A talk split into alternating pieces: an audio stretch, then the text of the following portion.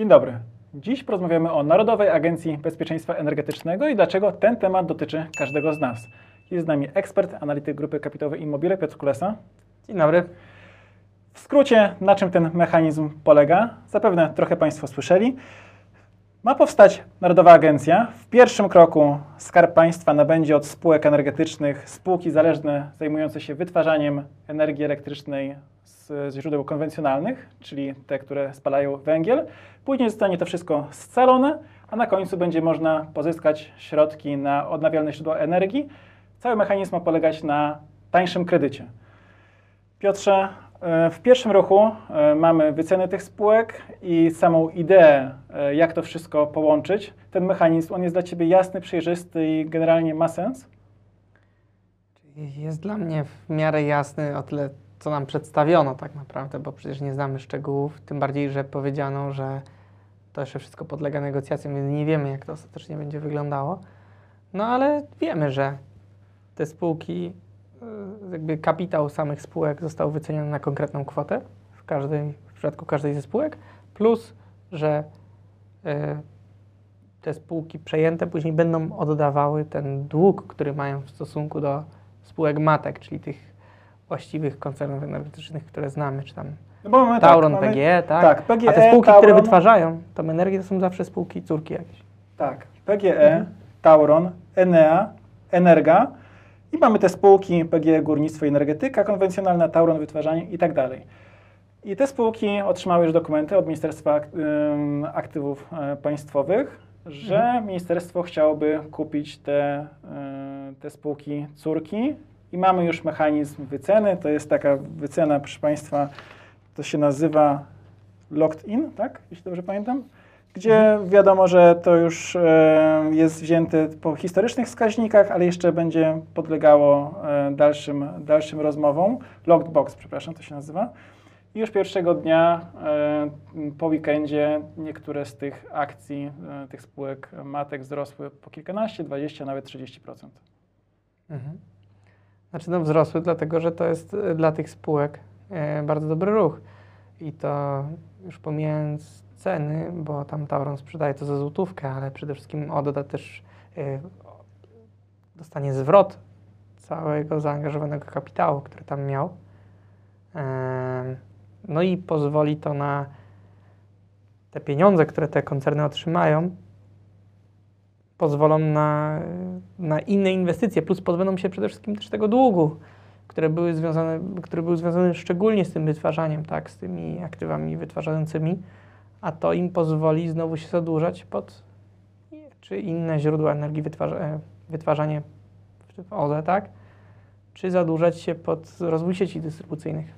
Czyli jeszcze raz, na czym ten mechanizm polega? E, Te aktywa starego typu, gdzie, które spalają węgiel, zostaną przerzucone do Narodowej Agencji. Mhm. I w jaki sposób mm, mamy jako kraj pozyskać te środki na budowę OZE? Gdzie tu jest ten cały myk? Myk polega na tym, że te spółki w tej chwili w zasadzie już się nie mogą zadłużać. Dlatego, że wiele instytucji finansujących ma ograniczenia związane z tym, że nie mogą albo mniej mogą dawać kredytów podmiotom, które mają tego typu aktywa węglowe. To jest powód numer jeden. Bo niektóre fundusze od razu mówią, że jeśli chodzi o te historie węglowe, to nie dziękują. To też, ale najbardziej chodzi o to, że mniej mogą, czy tam jest to y, z wyższym wskaźnikiem ryzyka y, określone. To jest pierwsze. No dwa, że y, na te właśnie odnawialne później źródła można emitować takie specjalne obligacje, które tam są fundusze, które później jeszcze ponad jakąś tam zwykłą wypłacalność są w stanie to kupować e, po to tylko, żeby powiedzmy wspierać e, takie zielone, zieloną energię. No i po prostu one są tańsze, w sensie tańsze, w sensie odsetki są niższe niż takiego standardowego długu. Z tym, że te podmioty na ten moment, nawet inwestując w odnawialne źródła, nie mogły takich obligacji emitować, dlatego że miały ten miks różny.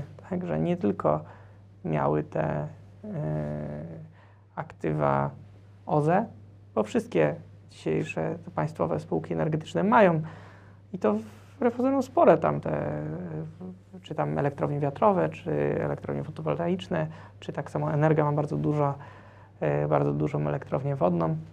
E, także one miały, ale i tak nie mogły tego robić, dlatego że e, w tym miksie całym produkcyjnym miały bardzo duży udział cały czas tych węglowych.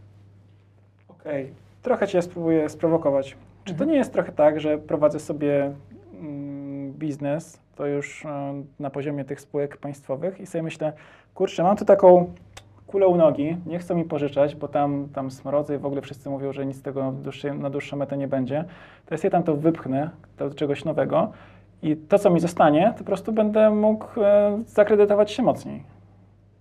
Znaczy, no, w pewnym uproszczeniu tak wygląda.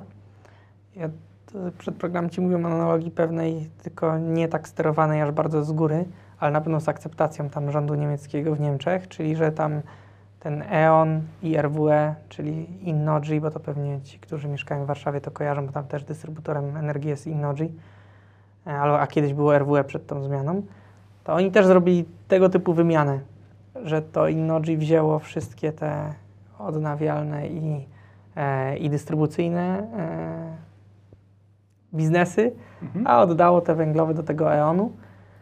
Z tym, że oba to tak jakby u nas było tak, że jedno, jeden z tych czterech koncernów skupił te wszystkie węglowe, w zamian oddał e, te OZE i kasę za te tym pozostałym, no i oni wtedy już nagle są tymi trzema czystymi koncernami one mogą się rozwijać. Więc u nas po prostu państwo wykupuje wszystkich, a u nich było tak, że te dwie też z dominującym udziałem Skarbu Państwa, ale one się wymieniły i jeden jest teraz ten brudny, a jeden jest ten czysty i on może dużo łatwiej się finansować i przez to rzeczywiście łatwiej mu jest y, pozyskiwać też finansowanie. Mówimy o 67 blokach energetycznych, które w zeszłym roku wyprodukowały połowę zużytej w Polsce energii. To pytanie się nasuwa, jak cała ta operacja wpłynie na ceny energii elektrycznej i rachunki, które każdy z nas płaci za prąd. Mhm. Ta operacja sama w sobie jest całkowicie neutralna dla tego i jaka jest cena dlatego że dla tworzenia ceny kluczowe znaczenie ma e, to, jaki, e, jaka jest cena wytwarzania i to zmienna cena wytwarzania w najdroższej jednostce, która musi w danym momencie zostać włączona, żeby w ogóle produkować energię. I teraz to, że te, w, w, tej, jakby w tym ujęciu, zdjęciu dzisiejszym, to nie ma żadnego znaczenia, to kto jest właścicielem, bo te jednostki nie zmieniły się ich koszty wytwarzania przez to, że się zmienił właściciel. Kluczowe ma znaczenie to w dłuższym terminie, czy tam nawet w średnim terminie, że te koncerny uzyskały pieniądze na mm, budowę innych źródeł wytwarzania. Wiadomo, że nie będą budowały drogich y, źródeł. Z założenia raczej się inwestuje w te, które są w danym momencie konkurencyjne. Więc przez to, plus będą inwestowały raczej w to OZE, czyli te, które mają zerowe koszty zmienne albo bliskie zerowym koszty zmienne, tylko początkowe koszty inwestycji są duże. No i to będzie przepychało tą krzywą tych kosztów i powodowało, że średnia cena będzie niższa, ta, ta chwilowa, co nie znaczy, że w całym systemie te koszty tego wytwarzania tak będą mocno spadały, bo niestety to, to NABE, tak, w dłuższym terminie yy, no te, nie będą zarabiały te elektrownie, tak, yy, dlatego że coraz mniej godzin te elektrownie węglowe będą działały. One już dzisiaj średnio dziennie dużo, przez dużo mniejsze, albo najbardziej w roku się mówi, średnio w roku dużo rzadziej produkują, w sensie ta liczba godzin, przez którą produkujemy jest dużo niższa niż to było 5 lat temu, tak? Na razie mówisz, e, to Bo nie... przecież 5 lat temu było tyle samo tych elektrowni węglowych. Nawet doszła jedna, jedna doszła akurat.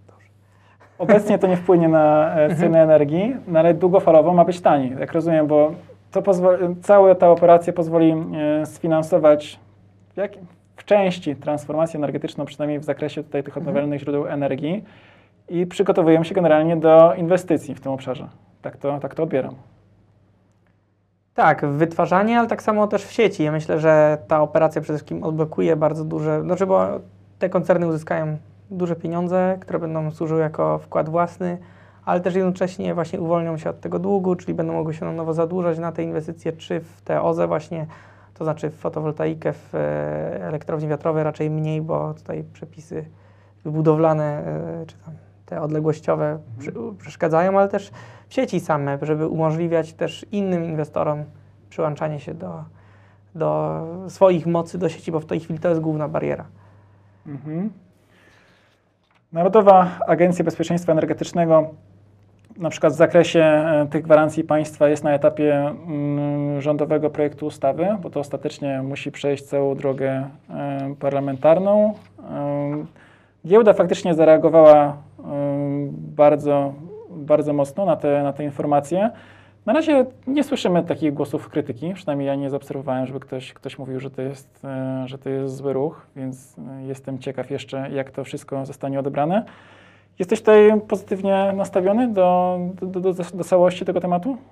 Znaczy jestem pozytywnie nastawiony to z wielu powodów.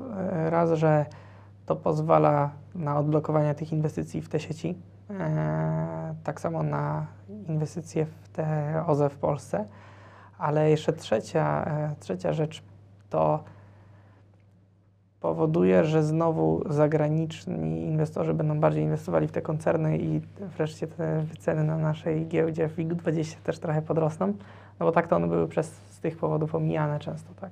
Czyli nawet można powiązać z oszczędnościami emerytalnymi w PPK, bo tam tych spółek e, energetycznych faktycznie też jest, jest kilka.